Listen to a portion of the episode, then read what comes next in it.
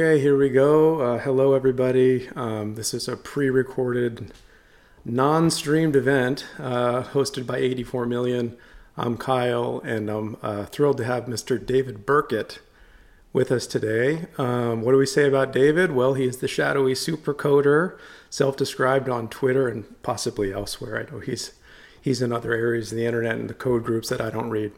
Um, but he's a pro libertarian pro sound money, pro privacy um, advocate who's who's who was responsible for the code, which was the largest upgrade in Litecoin history. I think that's a correct statement, and that happened almost one year ago, last May, I want to say. So anyway, David, um, welcome to the show. Um, just kind of before we start talking. I've got a bunch of questions that we may or may not get to. I hope we can, um, but we'll see how our time permits. But um, Anyway, let's start with some frivolity. What's your favorite author? Favorite author? Um, oh, I wasn't expecting that. All right, so I mean, I don't, I don't, I don't know if I really have one. So, like, I, I mostly read nonfiction anymore. Back in my fiction days, I really liked the, the mysteries, the, the Dan Brown types, and those sorts of things. But um, you know, when, when it comes to nonfiction, you don't really usually have a favorite author. Um, Indeed. But well, yeah, not, not a ton. I just had to make sure it wasn't um, the Harry Potter uh, series. No, no, I was not into any of the famous stuff. Like none okay. of the like none of the things that everyone else was addicted to when we were young. Never, yeah, never did. None of those like four thousand page novels or anything. I had a childhood, so that's good. I didn't read all that. That's, I don't know if it's good that you didn't read, but it. Well, but I read. I read, but you know, I I read one or two hundred page little things. I did not sit there for hours on end with a with a gigantic encyclopedia. Understood. Well, the good news is you're a linguist, at least to some degree, seeing that you're a coder. So uh, I think you're highly competent with language. Um, I just had to, for everybody watching, I had to throw the, uh, and I know most of you are going to be Litecoiners, but I'm going to pretend like I don't know much about Litecoin today just for the sake that we can talk to David. Um, and by the way, he, he's much more involved than I ever will be. Um, but either way, I, Mimblewimble is the upgrade which we're going to talk about, and that's a term that actually came from Harry Potter. So I had to see if J.K. Rowling was on the radar um, in your favorite authors. Um, let's see, Frivolity Part 2. Uh, what are you playing on Spotify if you have it? Um, see, I, I don't know. I, I like a lot of different genres. I have, um, like, throughout the day, I'll I'll listen to country for an hour, and then next thing you know, I've got hip hop on, and then a little bit later, it's '80s rock. So, you know, uh, there's not really much that I wouldn't listen to. Maybe yeah most part, yeah. It's, it's, it's a variety. You should see when I use YouTube usually, and you, sh- you should see when it tries to mix something for me. It's the most bizarre playlist you've ever come across because it's just up and down all over. yeah, that's crazy. I remember we're similar in age. Um, uh, pardon, folks, oh. we have a busy home today, so you may hear um, dog, baby. I'm not sure. We're we're doing our best here, but. Um, what was I saying? I remember being younger and having real like religious preferences with music like you can listen to this you cannot listen to this. I was very opinionated and it's more like you know like you i'm kind of just grazing on playlists and i don't really care and it's all nice and and good good. But anyway let's go on to the next one here. Last one if you weren't coding if you weren't doing what you do what would you be doing otherwise? Um, something fun. Um, It's something like I don't know, probably. Uh, so probably making no money first off, but something like you know, like an amusement park ride operator or something like that. Something thrilling. I don't know. Just sitting behind a desk is probably not. I mean, if it didn't pay well, I certainly wouldn't do it. Let's put it at that. If I if I hit the lottery, like that's what I'm to do. I'm either to work like some kind of food joint or work at yeah. some some kind of kid like anything kids normally work at. That's where I would be. But uh, yeah, I don't really know what career choice I would go with otherwise. Um, and it, I was very clearly fit for coding, um, so that's just what I did. But I, I'm not sure what alternatives I would have if I didn't go that route. Yeah, yeah, yeah. What led you to the world of coding? Um, I was always kind of into computers since very young, um, and I kind of uh, so I, I started writing code. Actually, C++ was the first language I learned um, back in high school, uh, and I did a lot of little projects back then. Uh, and then I got more into like um, the IT side of things, network administration. I, I was a network administrator at local school and some various jobs that kind of thing. And I went to college and I was an idiot, so I signed up for computer science thinking that was network administration, and those kinds of like computery stuff. Turns out it's coding. But I was like, well, I know how to code, so I'm here already. I'll just give it a shot. And I, you know, I, I stuck with it. So, you know, good thing I had no idea what I was doing. Um, Has it been a satisfying journey thus far yeah. for you? I mean, I, I enjoy coding. I I don't like coding for people, but I enjoy coding. Like, I just want to sit there and write my own, like my own stuff, and I, I don't like any of the the busy work that comes along with it, the the um, you know the documentation, the various tasks you have to do as a developer. I'm very terrible at that stuff. Um, but when it comes to writing code, I absolutely love writing code. Like I could I could sit there for hours on it. Um, good I, deal. I enjoy it. Yep. That's a good thing. Um, I would think unless, I, you know, I when I'm not in Litecoin, I'm doing other things in the real world too. I'm just kind of I graze Twitter and have some websites and do, do different things and glad to have these platforms. They're kind of a labor of love for me. I don't have any real income off of them. It's more of a hobby.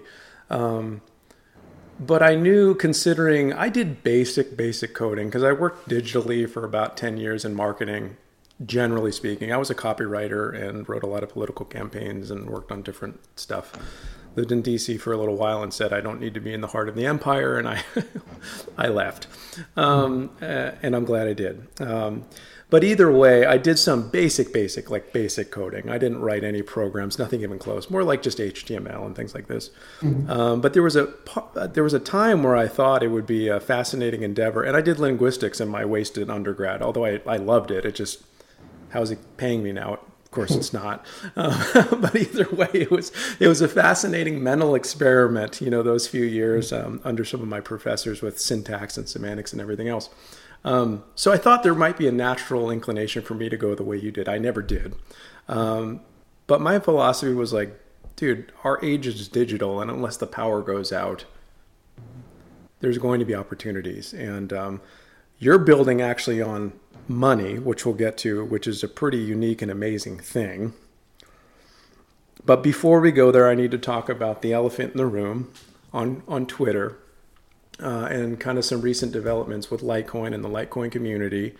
Um, started with the Bitcoin community. I'm referring to ordinals. Um, ordinals, I don't, I couldn't tell you authoritatively all about the ordinal theory, et cetera, et cetera. Perhaps you can. Um, but I'm curious of what your opinion is about it, and maybe you could share a little bit with us. I know that you didn't work on it, but perhaps you have some knowledge I don't about what are ordinals, what are they, and um, what are we um, going to do with this now? Yeah, so I, I didn't dig a whole lot into uh, the exact implementation, but basically they're spam for a blockchain. Um, you have you have uh, JPEGs that you like could you could store these things anywhere, and you could like you know just commit to a small hash, like uh, you know like a hash of the image, and and you could have an owner of it, something like that, um, and you would have yourself some sort of some form of NFTs that you could send back and forth. But ordinals they actually store the whole image and all this garbage on, on chain, and it's um, a gigantic waste of block space. Um, it's it's spam. It's spam for blockchain. Um, it uh, it's not like a huge threat to, to the coins any more than any other form of spam would be. Um, it you know it, it, wastes block space. It makes syncing a lot slower and more difficult than it needs to be at this stage. But at some point, uh, it's inevitable that we're going to deal with spam anyways. So this kind of just um, speeds up that process, uh, gets us there quicker.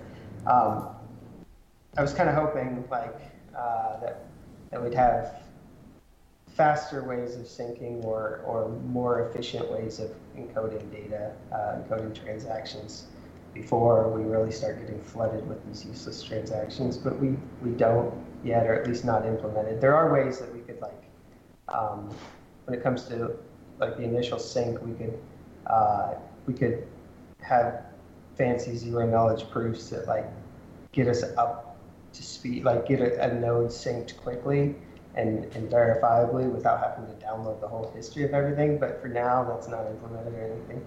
So you have to download every transaction in history, at least you know on the, the traditional Litecoin side. And so having all these these ordinals filling all the spam filling up each block, it's just makes for an unnecessarily long uh, initial sync time and, and, discourages people from running nodes, hmm. uh, which I think is is a shame. But, Interesting.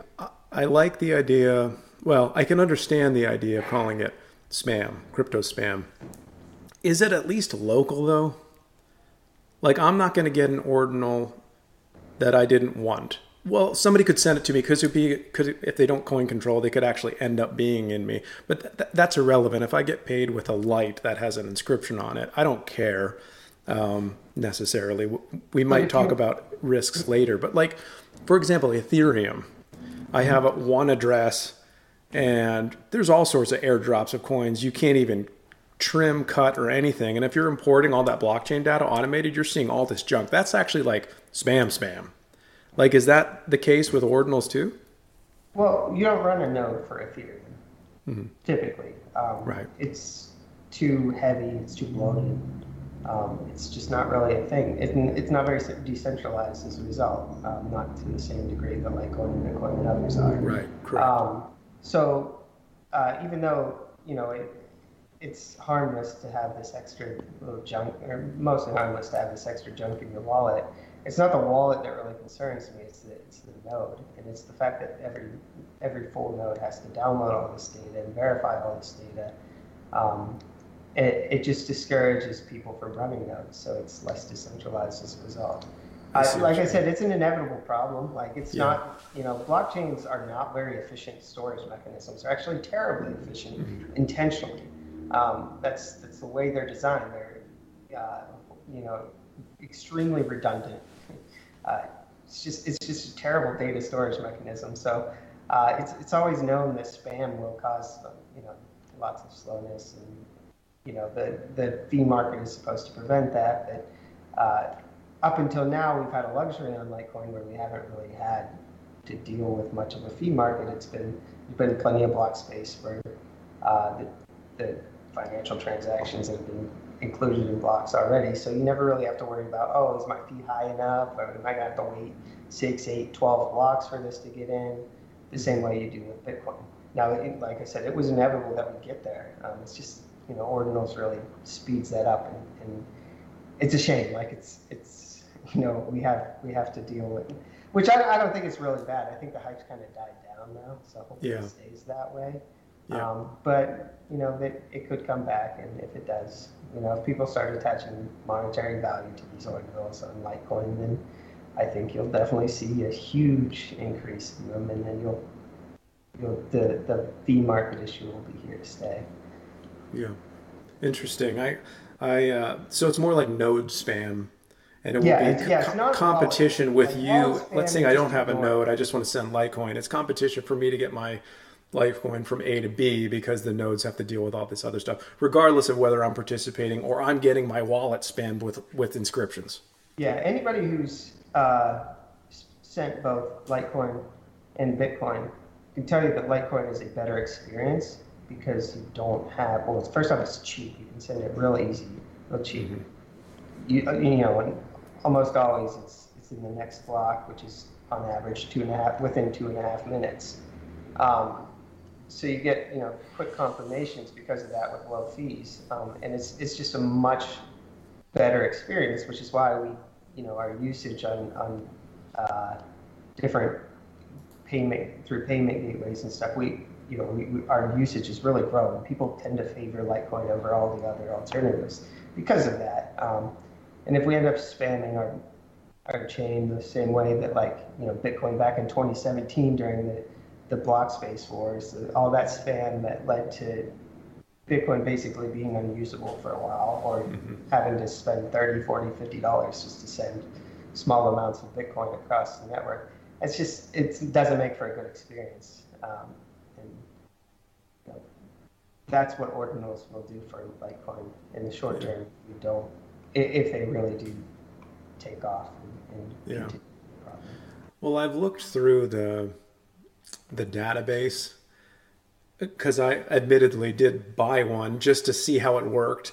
And then I'm like, wait a minute, I have to coin control this single unit so I don't send it by accident in my pool of Litecoin. Really so it's really complex. It's really complex if you want to get involved. Otherwise, you can hold it for 10 seconds and it might be out the door if you're transacting in Litecoin.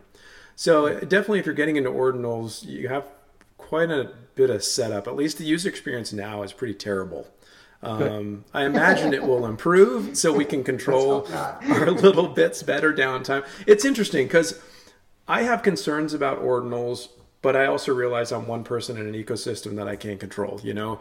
So, but I appreciate this dialogue, especially with you, um, to kind of see what the heck is this going to do to the network. I agree that um, it was community funded. Indigo on Twitter kind of put a bounty out. And I think that's a great community effort that we can get stuff done kind of in a I don't, I don't fault anyone for developing this or anything. It's just yeah. it's I, I, it doesn't provide value. I, I, know a lot of people want to really buy into the hype and they want to say oh yeah. you know litecoin's got ordinals too. You should come to litecoin but it's people don't come to litecoin for ordinals. It's right. not the advantage of litecoin you know.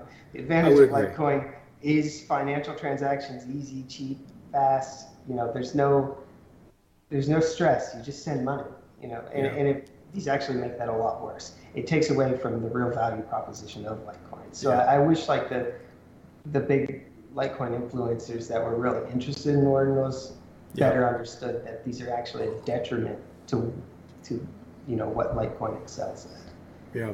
Like I said, it, spam's here to stay anyways. Like it's always going to be a problem. It's it's a right. major problem with centralized UTXO-based blockchains. Uh, there's there's nothing we can do to really prevent that aside from a fee market. That's what that solves. The game theory is there already, but um, it, it just it, it makes it less convenient to use like yeah. if, if, we yeah. end up continuing to fill blocks, which we haven't been yet. Let's yeah. hope it stays that way. It's mind numbing to scroll through all the images. I was looking back again. I did buy just to see how it worked, and I was scrolling through, and I'm like, oh my gosh like I felt like my IQ was lowering. Just like, what is this that I'm looking at? And um, again, personal opinions. I speak for myself. We're just having a chat here. I don't know what other people want to do, um, but we'll see. We'll see what happens with it. Um, again, I think it's just in the air right now. Um, the only negative, and I kind of DM'd you about this at one point because my and this is on Bitcoin too. I think Doge doesn't have it yet, but then I think I've heard of Doginals. I don't follow it, but maybe they're trying to work something out with Doge. Um, uh, my concern is if you have an, and again, this gets to be, you know, the uh, liberty versus some mechanism of control. My concern was what if some person with nefarious intention put some illegal content on as an ordinal? I, you can't stop it. Would that bring because the government's already on cryptocurrencies, and we are a cryptocurrency. We're not a token. Litecoin is a cryptocurrency. I would argue it is a digital commodity, if we want to use the language of the state, right? Um, but you know, there's already lots of pushback and regulations, and we need clarity, and it's gray and all that stuff. We're, all of us are aware of it, and that could be one thing used to really say, "Don't touch this stuff." It's a decentralized distribution system for whatever might have been uploaded. And um, has that happened with Bitcoin before? Uh, yeah. Or, I, I don't know if it's Bitcoin or Bitcoin Cash, but I do remember uh, several years back now. Um, yeah. Some yeah, some illegal images mm-hmm. being posted using just like some uh, I think just some off data in, in one of the transactions, like blob, Interesting. like legal image. I, I don't know the details, and I can't. I'm not going to Google the details. No, I wouldn't. gonna go to school today, but um, there, yeah, there. were- I, I recall an incident uh, a few years back where that something like that was uploaded, and if that was done in the past, it's still there. You know, it's And that's my concern because if somebody wanted to look at that, they could, you know, and really But- bring a hammer on whatever. Don't really just ordinals aren't really the the problem there. Like the the fact that you can put any kind of arbitrarily encoded data in- Right. in, right. transactions is the issue, and we've always been able to do that. Yeah. Fair enough. Fair enough. That's it. That's a, I think, a good response. This is nothing which- new. which It's M- just a new you know, format. Like Mimblewimble and MWeb, you can also store arbitrary encoded data. Uh, the the pure Mimblewimble protocol, you can't do that. So it was like kind of an advantage of that. Um, but we have like non-interactive transactions, and we allow soft forks, and ours is very flexible. So we actually added that back in to where you could also do it in there. But like you know, one cool thing about the pure Mimblewimble based uh, transactions is they don't have that um, you know, it's they don't have that flexibility. So you know, it's a more rigid transaction structure, which allows or which prevents that sort of arbitrary encoding. So we just hinted to MWeb. I want to talk about that next because that's kind of the big one. But still kind of hanging out on the ordinals territory. If I send an inscript an inscribed Litecoin fragment of Litecoin into Mimblewimble, or 15 or 50 or whoever many, we, we start sending ordinals into MWeb. What happens when we pull out? Lottery? Um. So I don't see. This is where I don't know enough about ordinals. Are Fair you, enough. Are you sending the image each transaction, or does it all just like? Well, I think it's attached to the piece. I think it's like attached each- to the piece. Send reattaches that same piece of spam. I think so because you're if then- I if I go buy a CryptoPunk and I have my little deposit in my wallet of a CryptoPunk and I send that CryptoPunk to my MWeb wallet, it'll go. It's still Litecoin, but I'm wondering if I pull out. Well, it, it Or someone else pulls out, they it. could get a crypto go, CryptoPunk. Or does it look at the history of it and know that this was once a that CryptoPunk, and then now anyone who owns this UTXO forward? I mean, it probably does just copy it each time. I'm not sure. It depends on the implementation of Ordinals, but Mm-hmm. um, like, uh, yeah, you're sending it to. You would be sending it to the the MWeb. So there's not really no. It doesn't come back. The owner of it then would have been um, would be the the hog the that integrating transaction, the last transaction in the, the traditional block, um, Yeah. and then it's not going to copy that data forward. So that's interesting. So, hmm, because I know if you have your like you if you buy your I'll say it again like CryptoPunk or Litecoin Punk or whatever, um, there's an inscription number which you can look up, plug in, and you can actually see it. It's like this is the one. So obviously, if you sent that into MWeb and somebody pulled out on somewhere else in the MWeb environment, pulled out and they got it, they wouldn't know to even unless that inscription data carries with the Well, see, that's the thing. Like the inscription data, if you copy, if it's copied in each like output, or in, I guess it's part of the input, maybe. Mm-hmm. Um, if it's copied in each like send, well, it, it can't be. Then it just it's lost then because you don't you don't copy it. the the integrating transaction is not going to copy it. It's a very rigid format. It's- You know, it's it's it's a standard format. There is no arbitrary data in that transaction.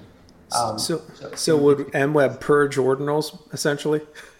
Well, you still have the history that, that is the real, you know, the real nuisance of, of uh, yeah. But you can't you can't send them on MWeb. So Okay.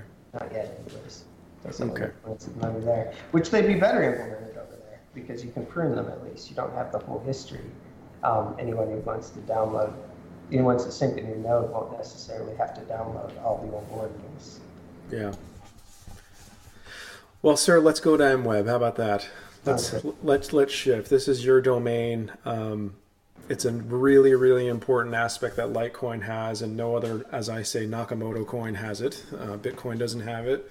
Doge doesn't have it.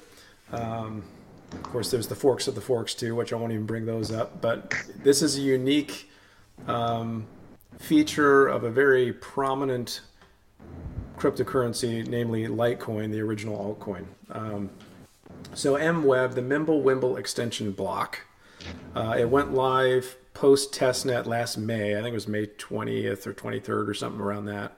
I think testnet was happening last year at this time, per a tweet from the Litecoin Foundation within the last week or so. Um, so tell us about tell us about MWeb.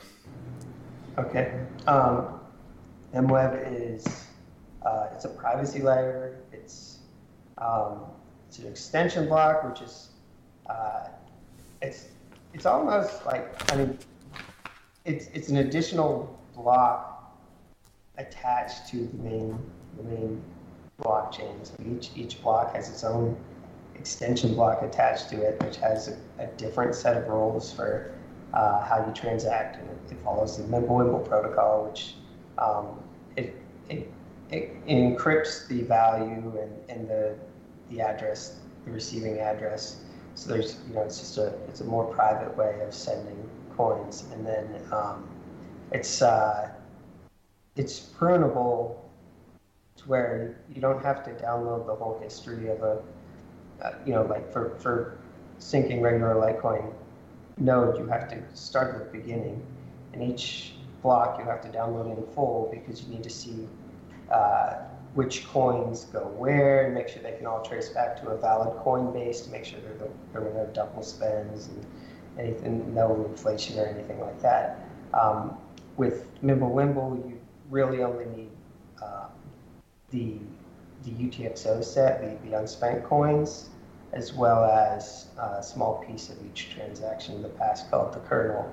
Uh, and given that, you can um, you can verify the current state of the chain. So it's it's a I, I, hate to say a more efficient way of encoding because actually the transactions are much larger. Uh, in order to um, in order to encrypt the the amount, you have to attach this thing called range proof, uh, which is like a um, almost a kilobyte.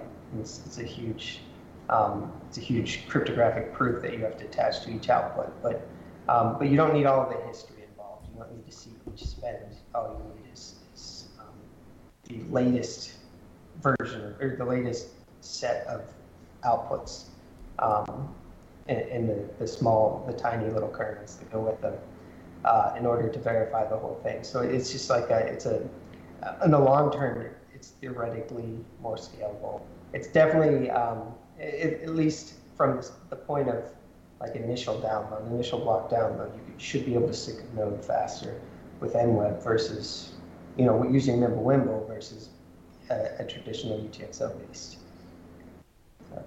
Very cool. Um, why privacy on Litecoin? Why is it important? And how and how private is MWeb?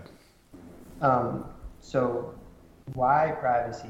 Um, right now, if you take uh, if you use your wallet to send to someone else, um, and you're not careful about how you build your transaction, or um, you know it, the way the way it works is you point to coins that you have in your wallet when sending something. You say, hey, I own these coins. I want to send this amount to this person, and then I want to, the change will come back to me. Um, but in order to do that, you point to coins that you own and the amounts. So let's say that I send you 5,000 Litecoin, and then you want to send one for your coffee or whatever, uh, or whatever, whatever you're buying with one Litecoin. I guess it'd be more than coffee, but something.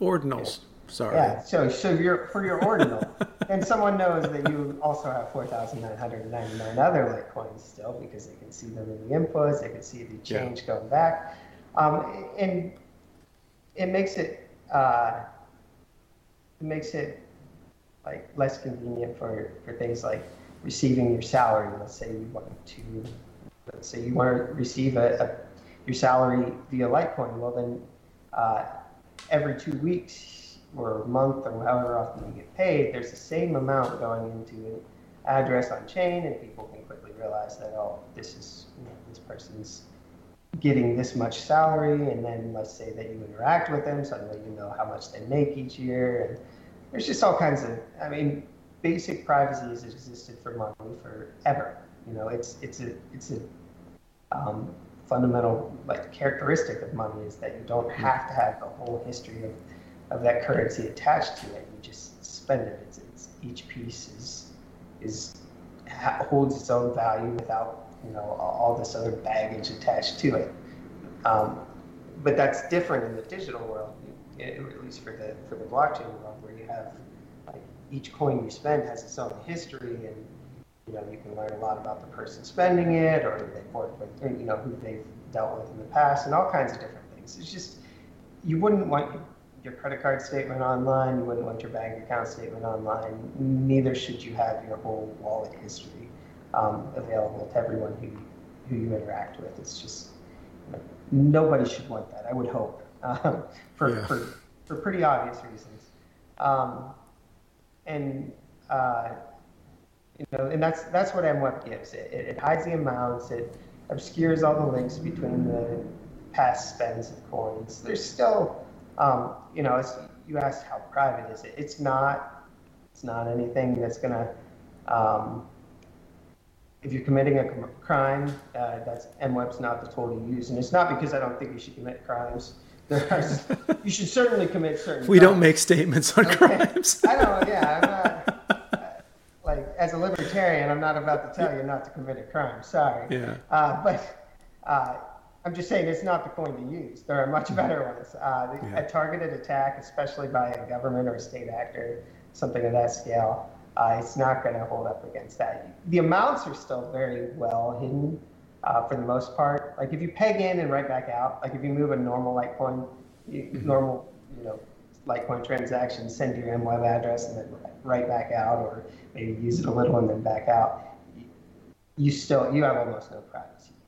Mm-hmm. But if you if you use your your if all of your transacting occurs on, on the MWeb and you're not going back and forth, you get very good amount privacy. The, the amounts you are transacting in, the you know the salary you get each month or whatever, that is well hidden. It is obscured. There's nothing. There's nothing really that um, anyone can do to to figure out those amounts. Uh, but um, as far as the, the links, um, finding, you know, kind of tracing the history of coins, uh, and, and, a targeted attack by, you know, by resourceful attackers, whether that's governments or whatever, um, yeah. can certainly, at least statistically, um, you know, they can, it's it's not it's not pure privacy. They can learn a lot. Yeah. They may not be able to right away, but that you know they're like you interact with enough people, they can trace back enough you know enough of the history to figure out that there's a good chance that you could be or these several people could be you know involved in in yeah. some maybe financial crime or whatever that took place um, but but another big privacy advantage is you don't have uh, it uses stealth addresses so like um, i get paid in in crypto for for several different things I work on, Litecoin being one of them. Mm-hmm. Uh, and so I just have like a public address that I share for that. And so everyone can see when I receive money. Um, they can see when I cash it out. You know, they can see all kinds of other stuff. With, with MWeb, you have stealth addresses. So um, each, it, it's, it's the same as if every time people sent to me, uh, they use a different address. It's like I gave them a, a one-time address every time. So you don't have the problem of address reuse where you know you learn someone's address and then you can see each time that someone mm-hmm. sends to that address. You don't have that with MWeb. It's each each each send uses its own one-time key um, based off the, the stealth address. There's all kinds of advantages over basic. Um, there's all kinds of privacy advantages over basic Litecoin sends, um, but it's it's not to the Monero Zcash level where you can like obscure your your identity enough to to really um, stump the the Chainalysis people. Yeah. I think it's definitely a step in the right direction. Mm-hmm. Um, I think part of that, if I remember Charlie Lee at one point, and this was before MWeb even launched, but he was talking to you and talking about this for quite some time on Twitter and etc. So um, I believe part of it's kind of he, he, says it's kind of like you know you can have a glass house or you can have basically like a it's not a stone wall but let's say a, a stone fortress with no light going in at all mm-hmm. or you can have the modern house which has mostly walls but a few windows and it's a nice mm-hmm. compromise of privacy and transparency. Um, yeah, he's good at analogies. Uh, I would love a stone house that. um, fair uh, enough. I, want perfect privacy. But Go live in a cave. The thing is, like, there's not a good technical way to do perfect privacy. The two examples I used were Zcash and Monero, which don't have perfect privacy, but have you know, Zcash has at least pretty damn perfect theoretical privacy. There's other limitations, and then uh, Monero has statistically very good privacy, yeah. Uh, but it's still statistical. Um, but Monero scale, scales like shit. It's terrible. It's mm-hmm. horrible mm-hmm. scaling. Um, and uh, Zcash also has some scalability issues due to the complexity of the algorithm, but also just due to the complexity of the algorithm. Like, I couldn't do it. I couldn't code it for you. You couldn't find anyone to code it for you for uh, Eh, like Zcash has this whole team of engineers working on their algorithm, and they still introduce like critical consensus bugs, you know, that critical inflation bugs that like, you know, they have to fix in secret and whatever you yeah. find out later. It's it's it's super complex. Don't they have an annual? I don't know if it's annual. That's a typical calendar system, but don't they have a normal like dump routine of certain data they gotta like you have to trust them to like obliterate? There's some sort of ritual no, with Zcash, there, right? There was, there was, a ritual at the beginning in order to. Um, it, there, there's like a, a ceremony that was performed yeah. in order to set up the initial Zcash. They're no longer under that. So okay. I, that's a lot of the. Lot so it's more trusted now than before. Of Zcash was that trusted setup, mm-hmm. um, but like, I, and I, and they still are kind of limited by it. But um, the way it works now is like there's there's a turnstile and like they have to any new transaction has to use this new format and mm-hmm. any any old transaction that was part of like the old trusted setup has to go through this turnstile thing and only only the 21 million zcash can ever go through there so if ever yeah. there was some kind of inflation issue that was introduced by their trusted setup uh, mm-hmm. like they there's that you can't just you don't have to worry about like infinite coins printed because of that, because the turnstile thing will kind of prevent that. Like you'd yeah. be first out. And as far as we can tell, there was never an issue like that because only there hasn't been more than 21 million coins attempt to come through. So you don't really have like you don't have to worry too much about the trusted setup anymore because there's now a new system that's even better and and mm-hmm. you know it's, it's theoretically not trusted, but you still have to trust the handful of you know scientists in the world. That's what I mean. There's still kind of but that, that's only there's a, humanity mixed in with it. Trust. You still trust a handful of people that MWeb works. Like right. As much as I'd like to think there were thousands of eyes on the code, there were like seven.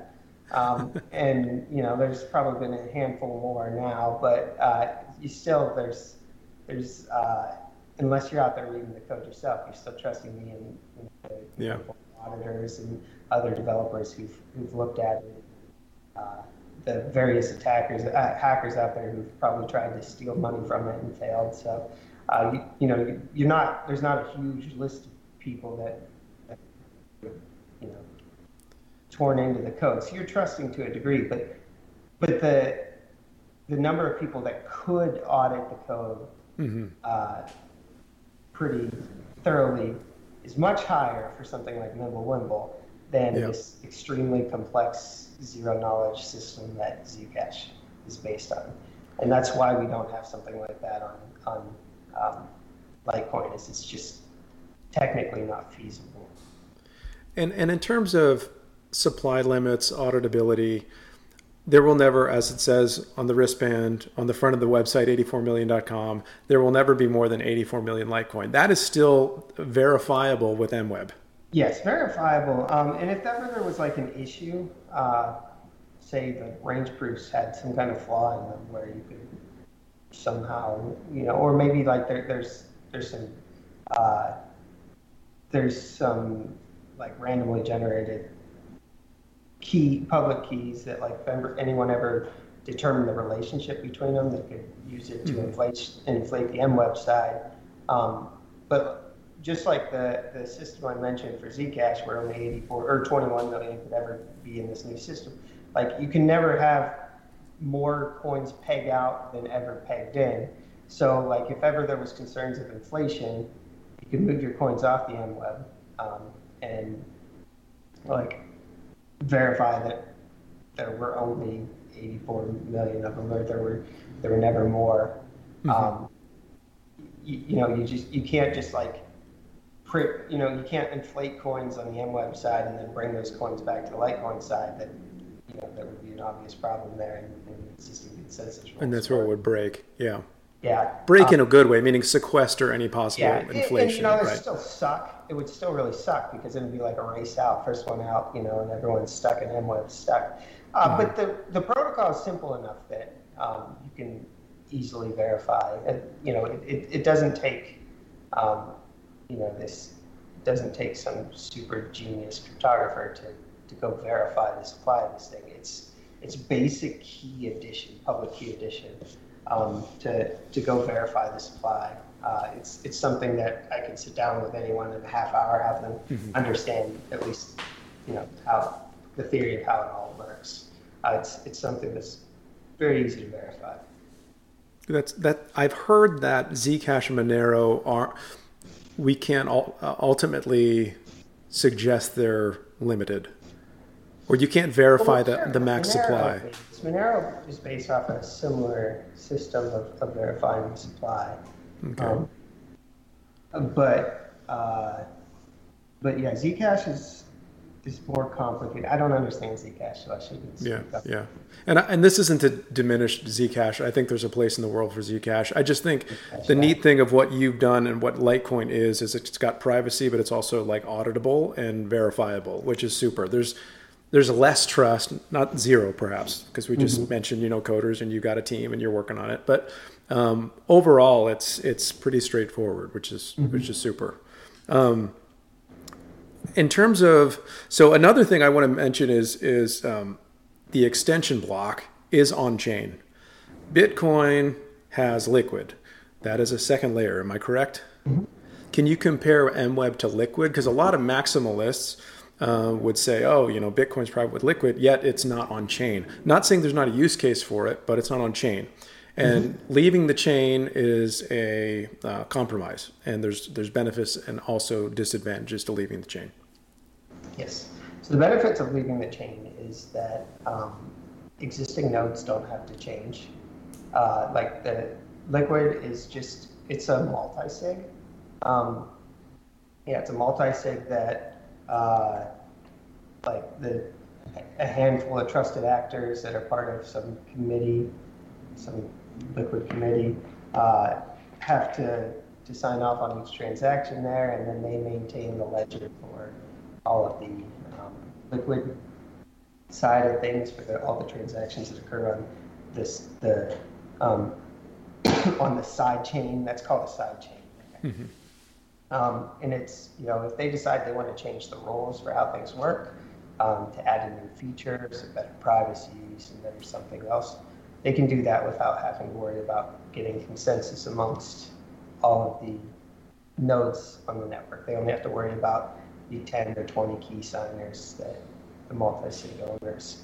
Um, so it's it's a small committee that has, can set up rules on how they, you know, on, on what transactions they allow, um, and and no node has to know anything about those in order to in order for that to, to continue to work. You know, no, like it, it doesn't affect any of the existing nodes on the network, the decisions they make. Um, Whereas with extension blocks, uh, miners have to know every, you know, they have to know how they work because they have to build blocks that follow the, um, the new Mimble, you know, the, the new MWeb protocol. Uh, and any upgraded node has to verify the, um, all the consensus rules are, are met. And if they weren't, you would have a, a chain fork of, you know, you would have, you would have a consensus disagreement, you could split the network or something. But you know, as long as there's enough upgraded nodes, which there are, you, you don't have to worry about that. Um, but it, it is a, it's part of consensus. You know, that's the big scary consensus algorithm. Like that's it's part of that. Whereas a sidechain is not. A sidechain is just like a it's a separate, you know, individual or group of individuals or some other network that maintains all the rules for those transactions. And when you use it, you basically just send your coins to some multi-sig address that they, mm-hmm. you know, that they then use for for, for controlling all their transactions. Um, last thing on MWeb, um, mobile wallets. Um, I know you've been working on that. Um, how close are we to seeing MWeb supported on on mobile, Litewallet, or I don't, so, or maybe you can share with us. Is anybody talking to you? Any wallets talking to you about integrating it at this time? Yeah, talking. Yeah, I don't know how far any have gotten. It almost seems like I might have to try to run with that somewhere on one of you know whether it's on Litewallet or something else. Uh, I have the peer-to-peer messages available. Um, I hosted a node that had those and have te- done some testing myself, but um, as far as having anyone actually adopt it, uh, it hasn't happened yet. And um, I should be doing better about reaching out and, and, getting people to do this. But there's also like, uh, yeah, let me know once you have this wallet, and once a wallet's implemented it, so I know where, you know, so I can use that as an example and go off of. And it's like, well, yeah. not, I just implemented it. So it's hard to get that first one to take. But after the first one, it can cascade because it's proved. Hopefully, hopefully, yeah. yeah. That would be super. Um, I know a lot of people in the community are really. Uh, we'll get to a Q and A later. By the way, are we good on time? Yeah, we're good. Okay. Um, we'll get to a Q&A and just there's just a lot of um, folks that are looking forward to a mobile wallet with MWeb support. So um, you're already working on it. That's the good news. It's just we got to have some wallets pick it up. I know Cake has been very friendly to Monero, Bitcoin, and Litecoin. Fascinatingly enough, yeah. you'd think they would want to support they something do. like MWeb. They, uh, they want okay, um, and they want to do it in a really nice way, a really private, um, privacy preserving way. Very um, nice so they actually probably won't have a good example they can base theirs off of. They'll have to, like, I the, the messages I've set up for the protocol have support a, a number of different, yeah. like, um, trade-offs when, when implementing this. And um, it would support their workflow as well. But um, part of it is I'm not very good at documentation, so uh-huh. I need to get better at that, or someone needs to you know, well, step do up. we need do we need to organize a bounty to get you more organized with documentation? Uh, I'm kidding. Find a technical uh, technical writer that wants to, to step up and do it. Yeah. Um, yeah. Uh, there's a call I, to the community.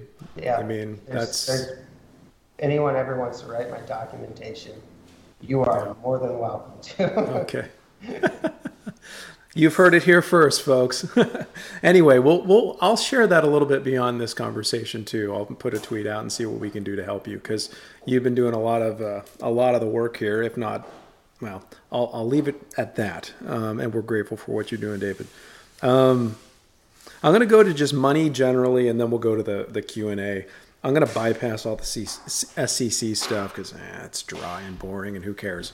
So uh, let's just talk about generalism now. So, um, what attracted you to Litecoin? Um, a long history. So, um, I got into the space. Well, I was first interested in Bitcoin back in the early days, um, mm-hmm. 2011, um, and it from a libertarian hard money side of things. Mm-hmm. I was, you know, really. In, I was working on the Ron Paul campaign. I was really into to gold and hard money and, and you know the, the you know the young people and their libertarian libertarian idealism. That was me. Um, Bitcoin came along. It seemed like such a cool invention. Like wow, this is uh, both hard money and um, uncensorable and like all the, all the great stuff that everybody originally loved about Bitcoin. No longer seem to care about it, but I still do. Mm-hmm. Um, and and so uh, you know, I, I kind of got interested on the, the money side of things. Didn't invest because I was an idiot. Um, and it was really complicated, but mm-hmm. um, the user and, experience was pretty terrible. Well, yeah, they, they wanted my they wanted my firstborn when I was trying to sign up for an exchange, and I didn't have a firstborn, so it made it kind of tricky. Uh, so yeah, yeah, back then it was really it was really hard to get um, an exchange account set up, and I didn't I wasn't prepared to start mining it. I was pretty clueless on the technical side. Even though I was a very technical person, I never, for some reason, I wasn't interested at the time in the, the Bitcoin tech um, too much, you know, aside from just the, the very basics. Uh, and then 2013, I started to get a little more interested in it, uh, still from the financial side mostly. Um, started to invest in it, use it a little bit. It was, it was cool. Um, but then it, it, took several more years before I really even um, started to learn how it worked. It was like probably 2016. Mm-hmm. Uh, and then I read the Bitcoin white paper. So, you know, all the stuff I've read about Bitcoin up to that point is just you know, high level BS from mm-hmm. people who also didn't understand it and claim they did. Uh, and then I read the Bitcoin white paper, which I expected to be super complicated, but it was not. If you haven't read it, read it, understand it. It's like eight pages long, and it is the best introduction to Bitcoin ever written, hands down. So uh, don't don't think that you're gonna. All the people out there looking for, uh, oh, can I get a TLDR on that? That is the TLDR. Okay? Yeah. Go yeah. download it. Nobody writes, nobody explains Bitcoin like Satoshi explained Bitcoin in that white paper. So go download it, spend some time with it. It is the best introduction to, to Bitcoin out there. It explains exactly how it works. Uh, and you only have to trust a few basic primitives, like what a hash function does and, and what mm-hmm. public key cryptography does. You, you, as long as you trust that all the math works behind the scenes on that stuff, which is used everywhere throughout the internet, um, then you can, you know, as long as you learn the basics of how that works, then you can completely understand um, how Bitcoin is, you know, how Bitcoin works at, at a base level. Um, and so I read that and I was like, wow, this is actually, I mean, Bitcoin's not simple. Like, there's all these different weird edge cases and like the game theory is super complex and it's a miracle that it all works out. But mm-hmm. um, but but to understand how transactions occur, how how value is transferred from one address to another, is is pretty straightforward.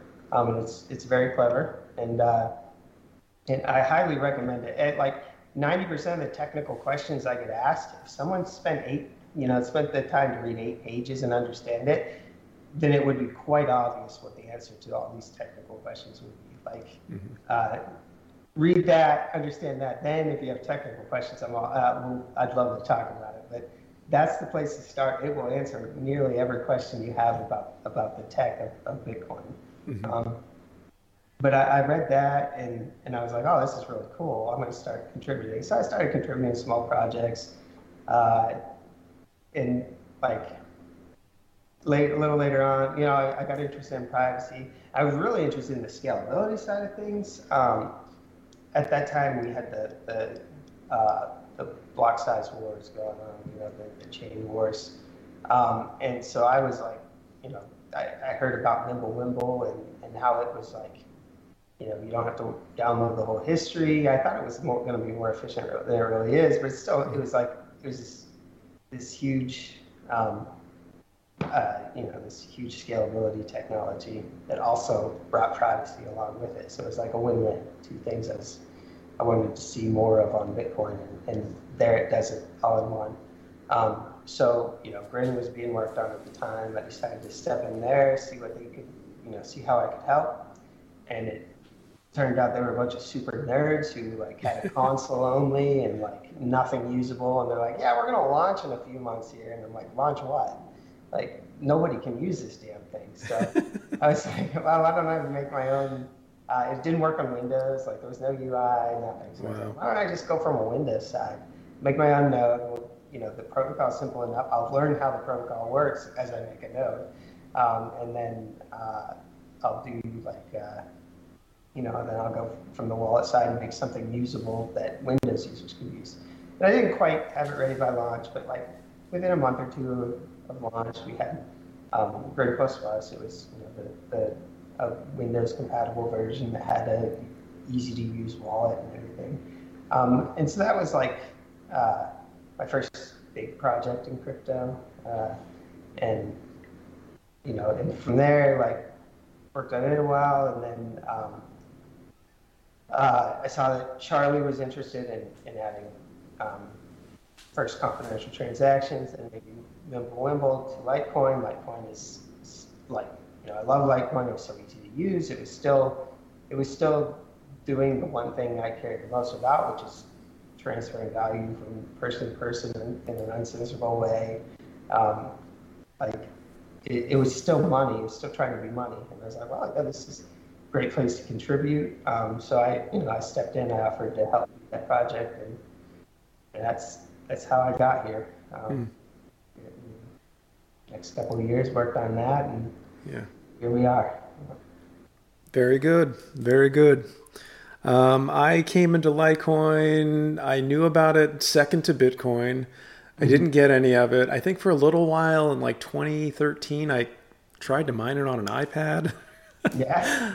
My big story is I had a, a, friend of mine who he was an Air Force guy and super techie. He built these little prospectors. In 2013, there was a, a Republican Liberty Caucus meeting in Texas um, and I met him there with another friend of mine. We were in California at the time, but um, he was selling these little machines for like 400 bucks called the Prospector, and it would have been mining. There was one for Bitcoin and one for Litecoin. He's like, Litecoin's awesome. You know, it's it's faster, it's cheaper, it's you know, silver to Bitcoin's gold, all those sort of things, which I still believe in.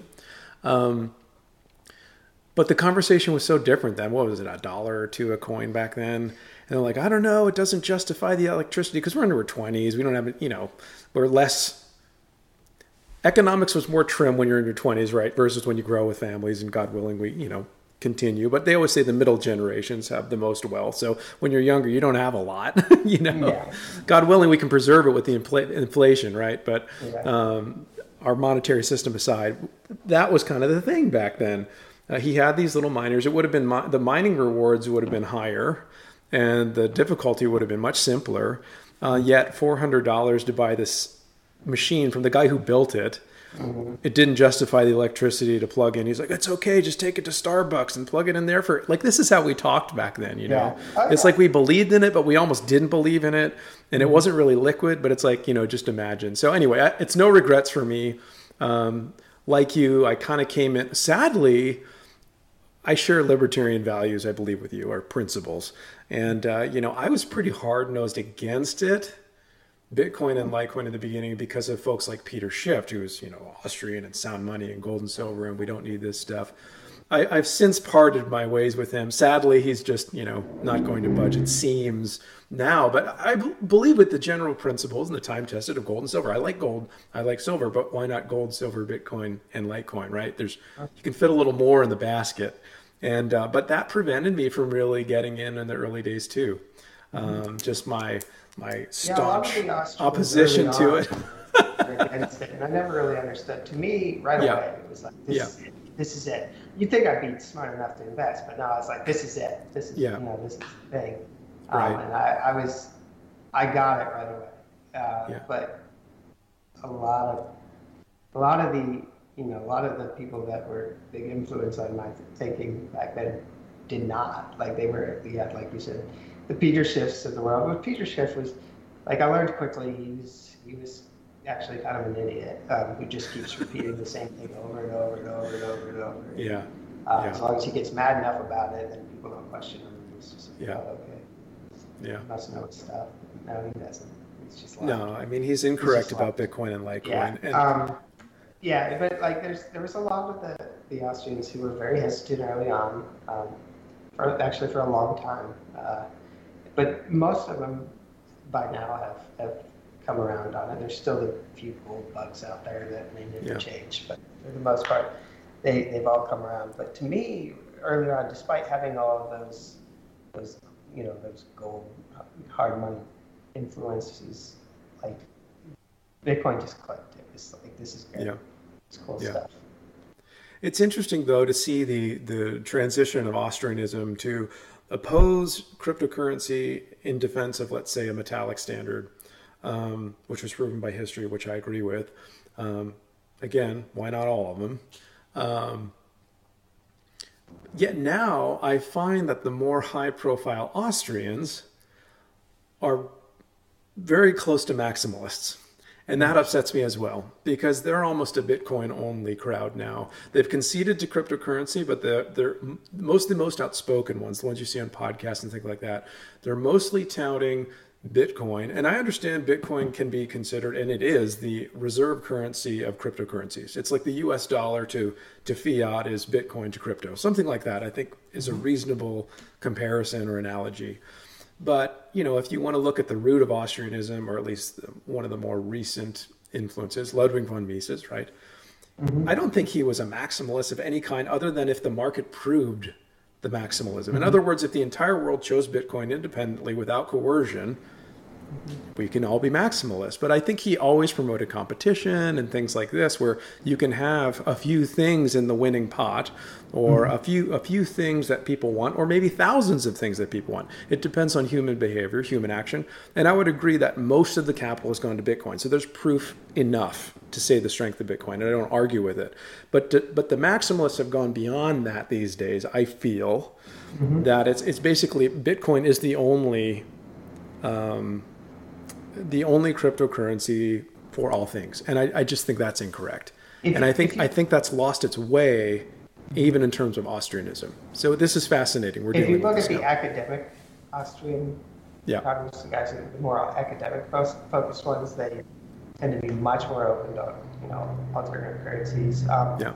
There, you know, there were a lot of the early Austrian influencers who were like single currency we've we've seen what happens with silver and gold, but like with silver and gold, you always had one peg to the other artificially mm-hmm. by right. government, and that's why you would run into like shortages. And, you know, the, the bad money would push out the you know. Mm-hmm. Yes, but yes. like the you know most of the academic minded Austrians were were very open to to competing forms of currency.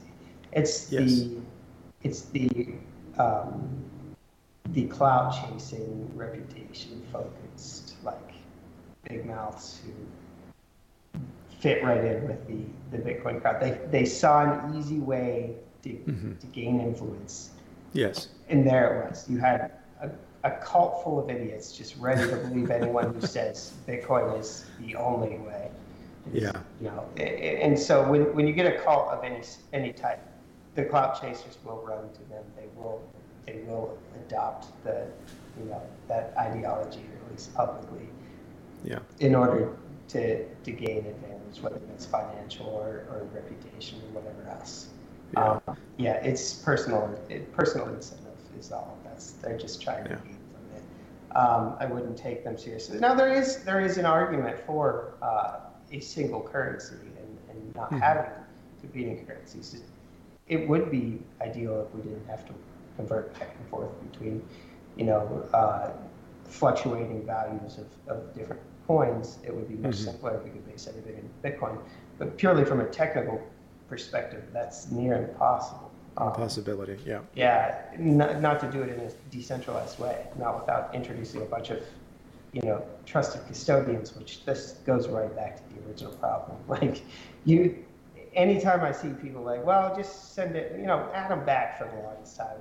Mm-hmm. Before like Lightning was ready, he was telling people to just, uh, you know, just use the centralized exchange to send instead of going to an alternative, you know, an altcoin or something, or yeah. just cash it out in U.S. dollars and then just pay it somewhere else, and then do, rather than, you know, using the obvious like you know, a, another decentralized currency, which yes. was less bad. But it's just, you could tell the financial incentive was there for him to promote Bitcoin only, and that's all it took. You know, mm-hmm. uh, it's it, whether it's intentional or you know la- intentional lack of morals, whatever, or it's just his he's been able to convince himself, uh, you know, subconsciously that it's it's the only real crypto. Like whatever the reasons, however much uh, you want to credit him, it's uh, you know there's it, there just end up being a huge crowd of those people uh, yeah. who, who at least publicly claim that you know it's better to use a trusted third party than to just use an altcoin. Right.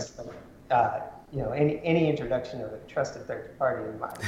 Is, You've abandoned the first principles. We should not have to have centralized. if we do, like, there's nothing preventing all of the things we don't want: censorship, right. uh, inflation, like you know, yeah in fractional reserve. Like we all were against fractional reserve back when, yeah. back in 2013, back in the mm-hmm. early days of crypto. I thought it was like a, a core tenet of, of Bitcoin. was like no I would argue it is a core tenet. uh, but but not to some people, not to some people, because they yeah. weren't willing to give that up over, you know, accepting that altcoins may play a role. Even if temporarily, like they believed in the Litecoin network long term, but like temporarily when it was in the round, they were like, no, it's better just to use a trusted third party than an altcoin. okay. Uh, yeah. that's weird, weird set of values you've got there, but whatever. I, I agree with you. Um, part of me thinks the crypto community has lost its way, and um, oh, that's I'm that's a yeah, and it's and and it's a personal opinion, right? I, I speak for myself, but you can compare the early days, like what you're talking about. We have, you know, Chancellor on the brink of bank bailouts, you know, encoded in the Genesis block of Bitcoin, uh, an antidote to financial con- chaos, corruption, fraud, all sorts of issues with the modern monetary system as we know it. And, um, you know, you had a lot of that. I think a few people are still around that kind of still preserve that, that have more of a spotlight, but some of them mm-hmm. have disappeared over time. Um, and it's just it's just morphed. You know, a lot of things have changed just with the general community. Sometimes, well, not sometimes. I feel that the Litecoin community still has more of those principles. Yeah, I, I um, agree with you. I was surprised than Bitcoin, but we haven't been as flooded yet. So we'll see what happens in time. Yeah, you know, knew, I always knew like early on, like once once the general masses came in, things would get pretty bad. But yeah. I just didn't realize how quickly and how terribly. Like the the whole the whole, um, I, you know, the, the, the image, the philosophy was mm-hmm. just lost in 2017. That was it. That was the yeah. end. Um, yeah. You had all this, all these people flooding um, crypto, trying to make a quick buck. It became, New narratives. Yeah. Yeah. It, it, it became uh, a money grab over, you know, a, a, a, chance of a better future for everyone. Mm-hmm. Yeah. Um, and it, we really haven't gained it back. If anything, we've gotten much, much worse. So it, it's it's actually hard for me to continue working on it because of that. It's hard to stay motivated because I see the way, like the community, just the, the whole crypto community is moving. Uh, yeah. It's you know, it, it, it's it's just really difficult. You know, it, I can yeah. make so much more money just chasing bullshit projects that provide zero utility. Minting uh, stolen minting, JPEGs minting to your chain. I could I could be rich and, and retired probably already, but instead yeah. I tried to focus on principles, and that would end up being a really stupid decision. here, here. But I do it anyways. I do yeah. It anyways. Well, you, you you've changed uh, uh, one of the most powerful cryptocurrencies on the on the planet, so I think that's no small business, and I think we're seeing more coming to Litecoin, whether it's for ordinals, little blip, or for MWeb, or for what we discover. What time will tell what we need down the road, um, as long as it's permitted to function. And again, decentralized uh, networks are a little more resilient than centralized ones. So, but I'm I'm here for principles too. It it, it can be a little bit. Um, discouraging or maybe majorly disappointing. Um, I mean, even look at Ron Paul. You you mentioned you were on his campaign. I did volunteer with him in California back in the presidential campaign at Liberty HQ and and uh, what was that? Uh, what beach city was that? Venice Beach, I think it was. Um, he came and visited us. We did phone banking. In fact, I met uh, Nick Spanos there. He was our phone bank guy, and he ended up going to to New York and doing the Bitcoin stuff there. I don't know him personally, but that's a fascinating connection where we were in the same room for a little while back back then.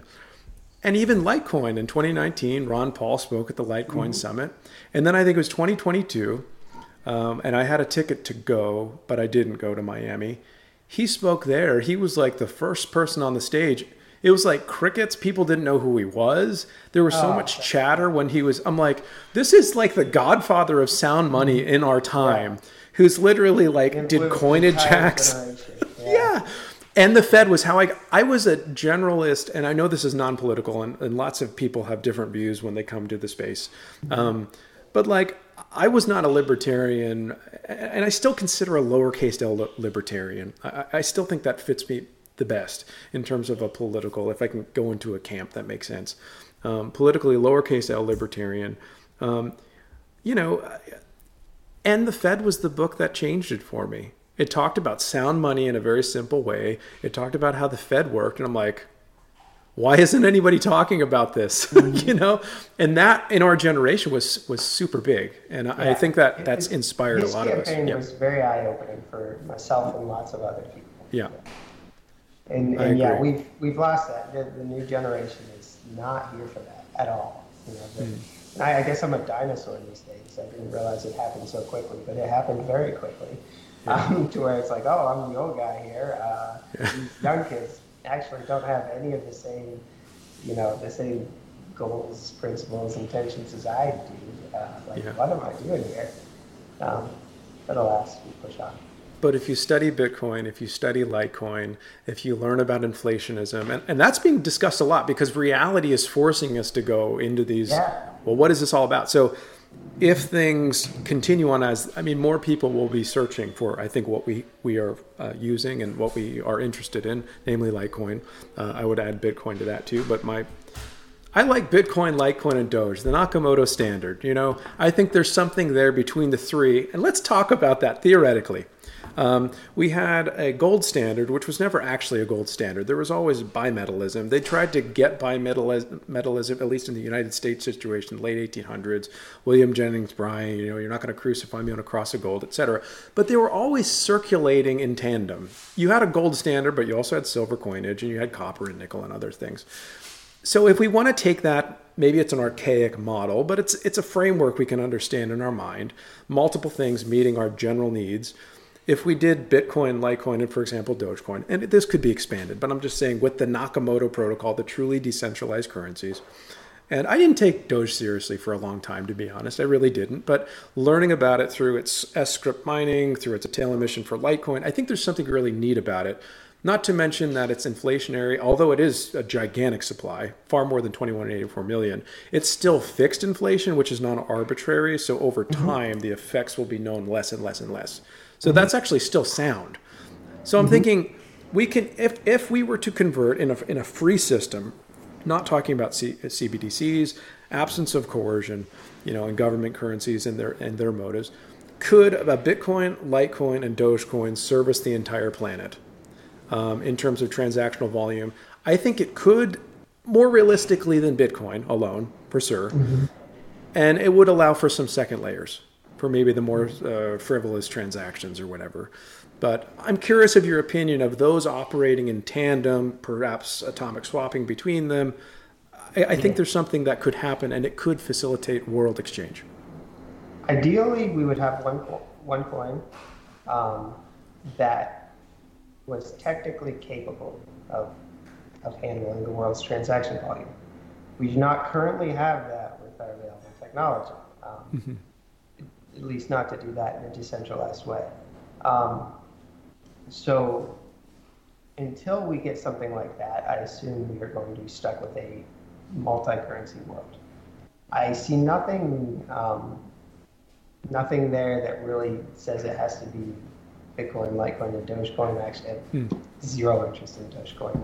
Uh, yeah. It it was running on like version 0.12.1 Bitcoin or something up until like six months ago. it was basically a broken protocol. Um, uh-huh.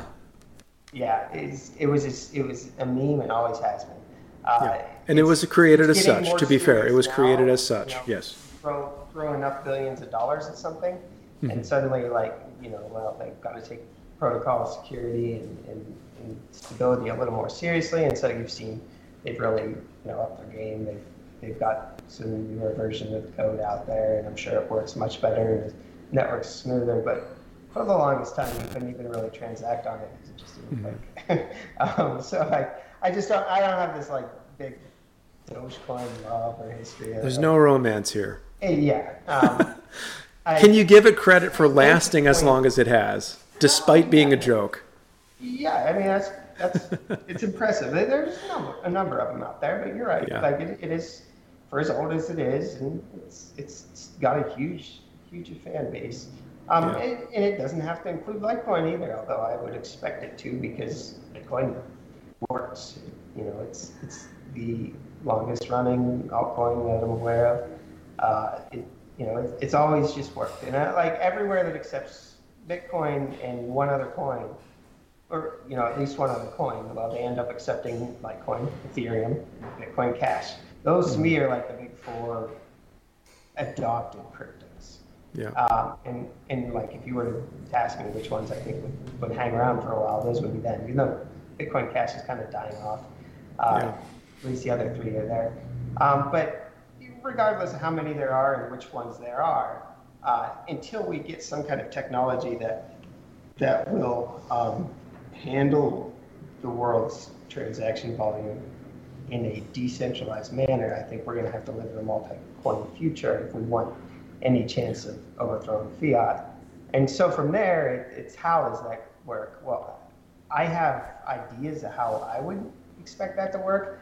I would expect there to be, whether it's a local uh, currency or um, or base everything off of Bitcoin or some other core currency, I would mm-hmm. expect uh, people to be able to store in their wallet a certain value um, and uh, you know a certain a certain amount of wealth, whatever they, that's what measured in. It could be stored in various different coins on their wallet and not have them necessarily know about it. And I would hope that you would be able to buy something when you pay for something, you could perform atomic swaps in the background based on mm-hmm. going rates.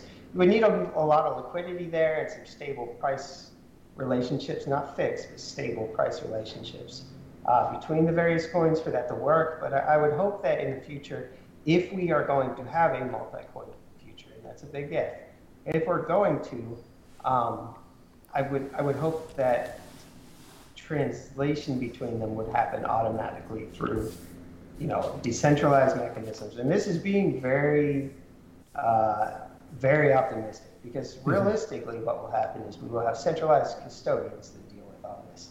But mm-hmm. I would love that not to be the case.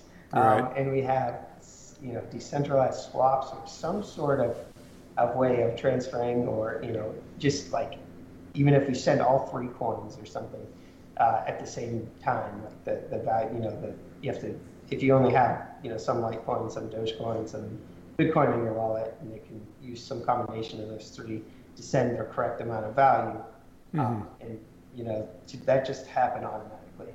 I, I don't see a future where people are kind of like calculating on the fly.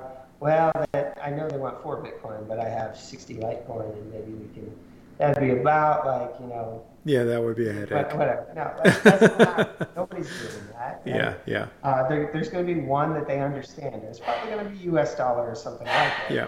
Uh, yeah. And it could be local, and it could mm-hmm. be it could even be the digital currency of local. You know, each country has its own, or each town, or each state, whatever, whatever mm-hmm. size geographical region has its own.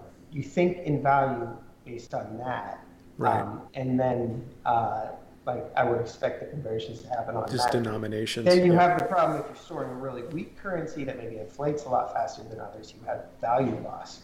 Uh, but ideally, you wouldn't be sticking to ones that are more stable in value. Mm-hmm. Um, yeah, I don't know.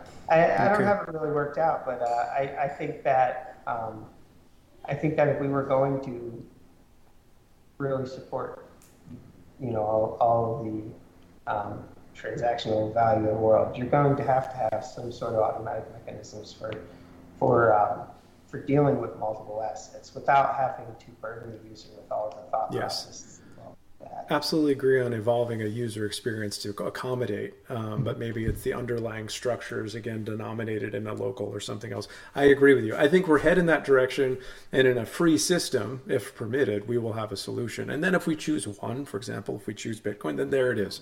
But it's it's a it's a voluntary choice that says this currency works the best because of it is what it is and it's self-evident, mm-hmm. and there's no real you know excesses of propaganda you know to promote it that's where i, I argue with some of the maximalist austrians because i don't think they're compatible but unfortunately they're looking similar these days again, the louder voices, the louder The voices. maximalists are yes, they're focused on personal fin- personal Yeah. you know, financial gain almost always. Almost always. Assume that everyone in this space is, is doing that unless clear Yeah. otherwise. Like because most people Yeah. in this space are. They they do only care about their own personal finance. It's, there's not all, but it is a good majority. Uh, so Yeah. You really got to take everything with a grain of salt, especially with the loud influencers. The more the more followers, the more grain of salt. yeah, yeah. Well, how about this, David? We will switch to the Q and A, and then we'll land the plane. All right. All right. Uh, let's see. So this came in from Twitter on the 84 million Twitter. Uh, this is from Sick Psych XL. When will everything be available to implement on mobile wallet wallets? Thanks, appreciate it. We kind of talked about that. It's out there. I mean, it's not released. I- I'm working on a. So there's going to be two releases coming. So we just had a release uh, that had just one security fix based on some vulnerability that may exist. I don't know anything about it other than I was told this is an important fix, and it seemed like an important fix. Bitcoin has had it on their network for a while, so we released it. We took their wo- word, uh, and so we released a new new version of Litecoin that has some uh, security fix around uh, the a few peer-to-peer messages that take place. So you, if you if you haven't upgraded yet, you should. Um, so that just came out, but there's I, I'm uh, working on a release now that has a lot of bug fixes for MWeb. Uh, some of them are just more technical based, like the build process, but then there's some around the wallet that, um, like, you know, with with uh, there's one bug where um, when you like uh, when you go and sync a wallet from the same like a backup copy of your wallet got back, sometimes the balances don't match. It's because it has like the wrong um, like the change isn't identified correctly or something. There's various UI bugs and, and things like that that came about from from MWeb, especially on the wallet side, which Okay. is much more complex. So there's there's a release coming out with that, and then um, after that, there's going to be uh, we're we're gonna try to get a new release out on um, based on the latest Bitcoin uh, release, which uh, 25 will probably be out then, but this is going to be based off 24, version 24 of Bitcoin's code.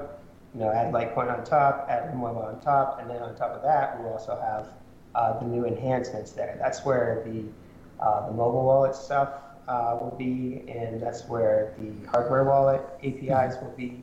That's all on yeah version yeah, the, the the next major release that's coming out. I don't have an exact date for that, but um, when it's ready. Uh, but like the the code is out there if, if someone wants to build off of it for their wallet or not not so much for the hardware wallet side, but for the for the light wallet side, for the mobile wallet side. That stuff's out there. They could at least start experimenting with. Uh, give us feedback. Tell us ways we can improve it before we actually release all that. Um, but but it is it is available. Next Q, Master BTC LTC Shan. What would it take to add MWeb to Trezor or Ledger? That was the hardware wallet side. Um, we just have some some APIs that uh, it, it's based off of uh, um, like a, a special. There's like a special serialization format for Bitcoin transaction for Litecoin transactions uh, that hardware wallets are that hardware wallets use, and I added an MWeb to it, and I'm testing it now. It's kind of complex. It's, uh, there's there's kind of um, I don't know. I, I don't like how it turned out, so I, I keep changing it. But um, I'm honing in on on a final product there for that. But it, it's just APIs is what's missing, Hmm. and uh, those will be released in that, that release I'm talking about. And then it's just a matter of those People hardware it up. wallet companies Yeah. or some you know some open source developer out there writing the the yeah the, the actual specialized hardware wallet Yeah. client. Yep. Hopefully Exodus too. I know they've had a lot of favorable things to say over the past year plus about Litecoin. So I think we have friends in Exodus too. Um, Metafungible status on coin swaps.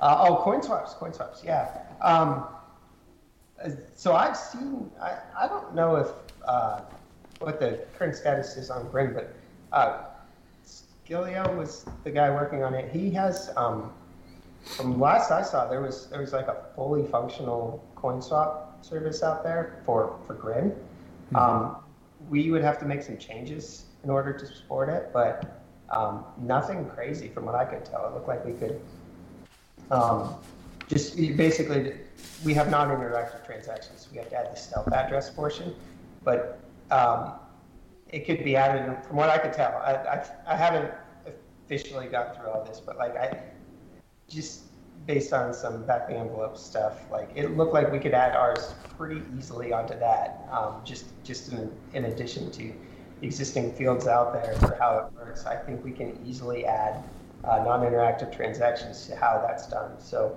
Um, you know, we could we could just base it off their code. I don't think it's anything that would be a serious undertaking. I just I'm busy with other stuff as the only reason I haven't. But I think um, that is a that is an important thing for once once we do have mobile support out there and we get real MWeb adoption. I think that'll be a good time to really look into coin swaps, and I, I don't think that'll take long. Agreed. Yeah. Awesome. Um, from Indigo Nakamoto, he's got three. Uh, what is the min and max size for an M for an MWeb block? How does the MWeb block size get adjusted? And is it possible to do an atomic swap or submarine swap with MWeb?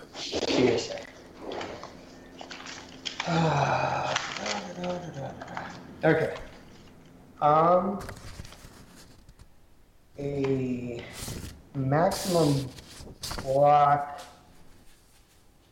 for MWeb is roughly 20 megs. Um, it's more weight, it's actually weight based. Uh, we have various weights we assign to different transaction components. Uh, so these, these are estimates, but based on how transactions are built, it would be the absolute max would be something like 20 meg. There's currently a soft limit uh, that at least those using Litecoin Core won't build a block that's over two megs, two-ish megs. Hmm. Uh, it's, it's 20,000 weight, but it, it, comes out to just over two meg. Um, that's how like Bitcoin was launched too. Like it was, it would only make uh, 250 kilobyte blocks at the beginning. It would support up to a meg, uh, but uh, you know only you know only by default would, would mine 250 kilobytes. There's nothing preventing the miner from just ignoring that. And a lot of them can write their own code, so it's not a big deal. Like they could just go straight to the 20 megs, but um, but uh, yeah, the, at the consensus layer, it's, it's roughly 20 meg for a block, um, and at the uh, you know, but at, at, the miner level, the default miner out there that we know that we coded is is two megs mm. um, max. And then was there something about the transaction size, or just just asking? How, how does the MWeb block size get adjusted, and is it uh, possible to do an atomic swap or submarine swap with MWeb? So block adjusted. So we, we don't you like 20 something meg is is the max. Uh, there's no adjustment to that without a hard fork. Uh, but you know we you know we, we target two megs or less with the the very little control we have over that, which is to just basically encourage miners not to not to make it over two megs. Um, and until we need more size there. Um, and then atomic swaps, I don't, I don't know much about submarine swaps. Uh, I, I, never really dug into the tech around Lightning Network. I, I, I did, like, you know, for Lightning, basic Lightning transactions, I understand, and the basic payment channels, and, and mm-hmm. uh, even some of the newer ways, the L2 and other technologies. But, like, as far as the various swaps out there, there's, there's so many different swaps. I don't remember. I don't even remember what submarine swaps are uh, exactly. Um, unfortunately, I don't have the time to keep up with all the, the many different fancy, like academic only, uh, like technologies being created out there that don't seem to be used anywhere, unfortunately. Um, but swaps are definitely possible from and uh, they're you could swap with, you, you could do a swap with regular Litecoin, oddly enough, um, even though you can just peg in and out. Like there may be privacy advantages to doing a mm-hmm. swap mm-hmm. with someone instead. Uh, you could swap with uh, other coins. You could swap with Bitcoin. you could swap. I think you could swap with uh, Monero because they have swaps now. Pretty much anything you can swap Bitcoin with, you can swap with. Uh, we have just enough flexibility in those transactions that you can, yeah, you can do all kinds of different things. You could have a Lightning network on MWeb that you know is Wow. based entirely on M- MWeb.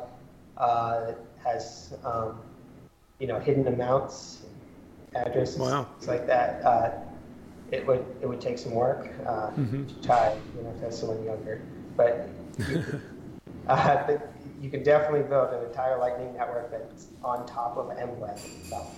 Uh, so there's there's all kinds of different. You, you can do all of, almost all of the like the um, the, the third party or not the, the like second layer, uh, third layer type swaps and, and other things that you can do on Bitcoin. You can do almost all of them on MWeb.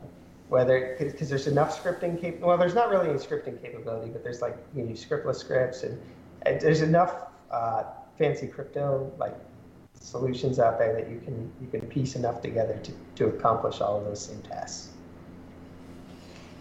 Let's see, what do we have next? We have two more questions. Um, this is from Bake the Crypto. Did you get paid? I don't know. I know there. I, I know there was like a, a QR code to support your endeavors, and if For you have one for donations, Brandweb? let us know Yeah. because we can share So- it. But I think that's Right. what he means. So early on, yeah. Um, so I there is an MWeb fund that Yeah.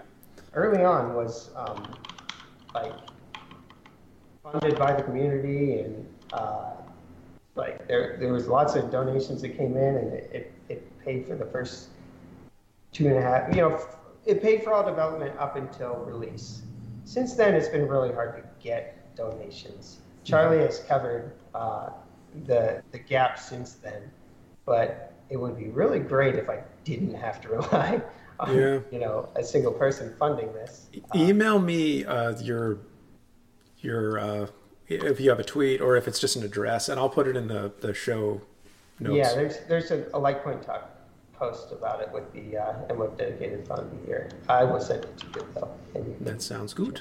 So you did get some compensation. There is a Yeah. fund that's open. There's there's And- a fund. Yeah, I, I was I was paid to work part time on this for, for years and still still paid. Uh, Charlie Charlie was matching the fund with 50-50 donation, then the donations dried up. Uh, and so far he's been funding it ever since. Yeah, yeah.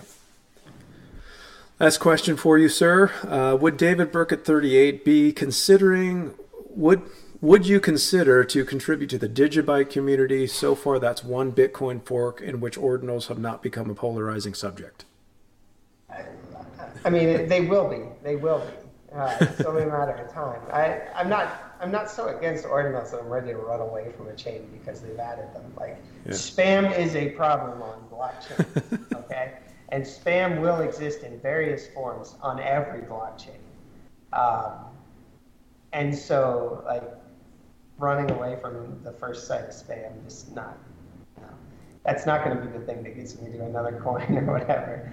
Um, it's no, I'm I'm I'm plenty happy where I'm at now. Uh, so, enough. I see, I'm sure it's a great community. I've come across many new members, whatever, but I have no intention of switching to a different. I've got plenty of work here, so Yeah.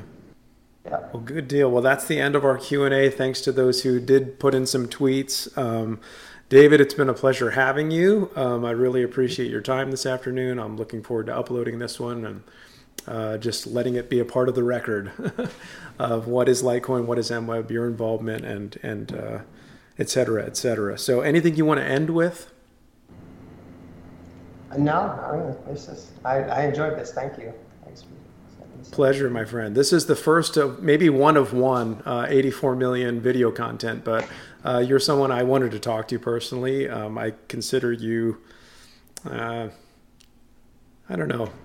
I look forward to meeting you one day. I didn't make the summit last time, and of course, you spoke there, and uh, you've just done a lot of great work. And I think ideologically, we can see see some things uh, similarly. So I appreciate that. Um, but thanks for coming on. Uh, if anybody doesn't know how to find this gentleman, uh, he's at David Burkett 38 on Twitter. That's how I found you. Um, is there any other channels you want to share, David? Uh, I mean, on Telegram and everywhere else, but be patient. I'm really far behind on communication. Like I can't express just how far behind I am. We're talking months. I if I if you sent me a, a message in the past and I never responded, it's not because I hate you. Send it again, and again and again. but I will get back eventually. Um, here, here. Well, it was a pleasure, sir. Uh, enjoy your evening, and uh, we'll talk to you soon. All right. Thanks. All right. Thank you, David. Bye bye.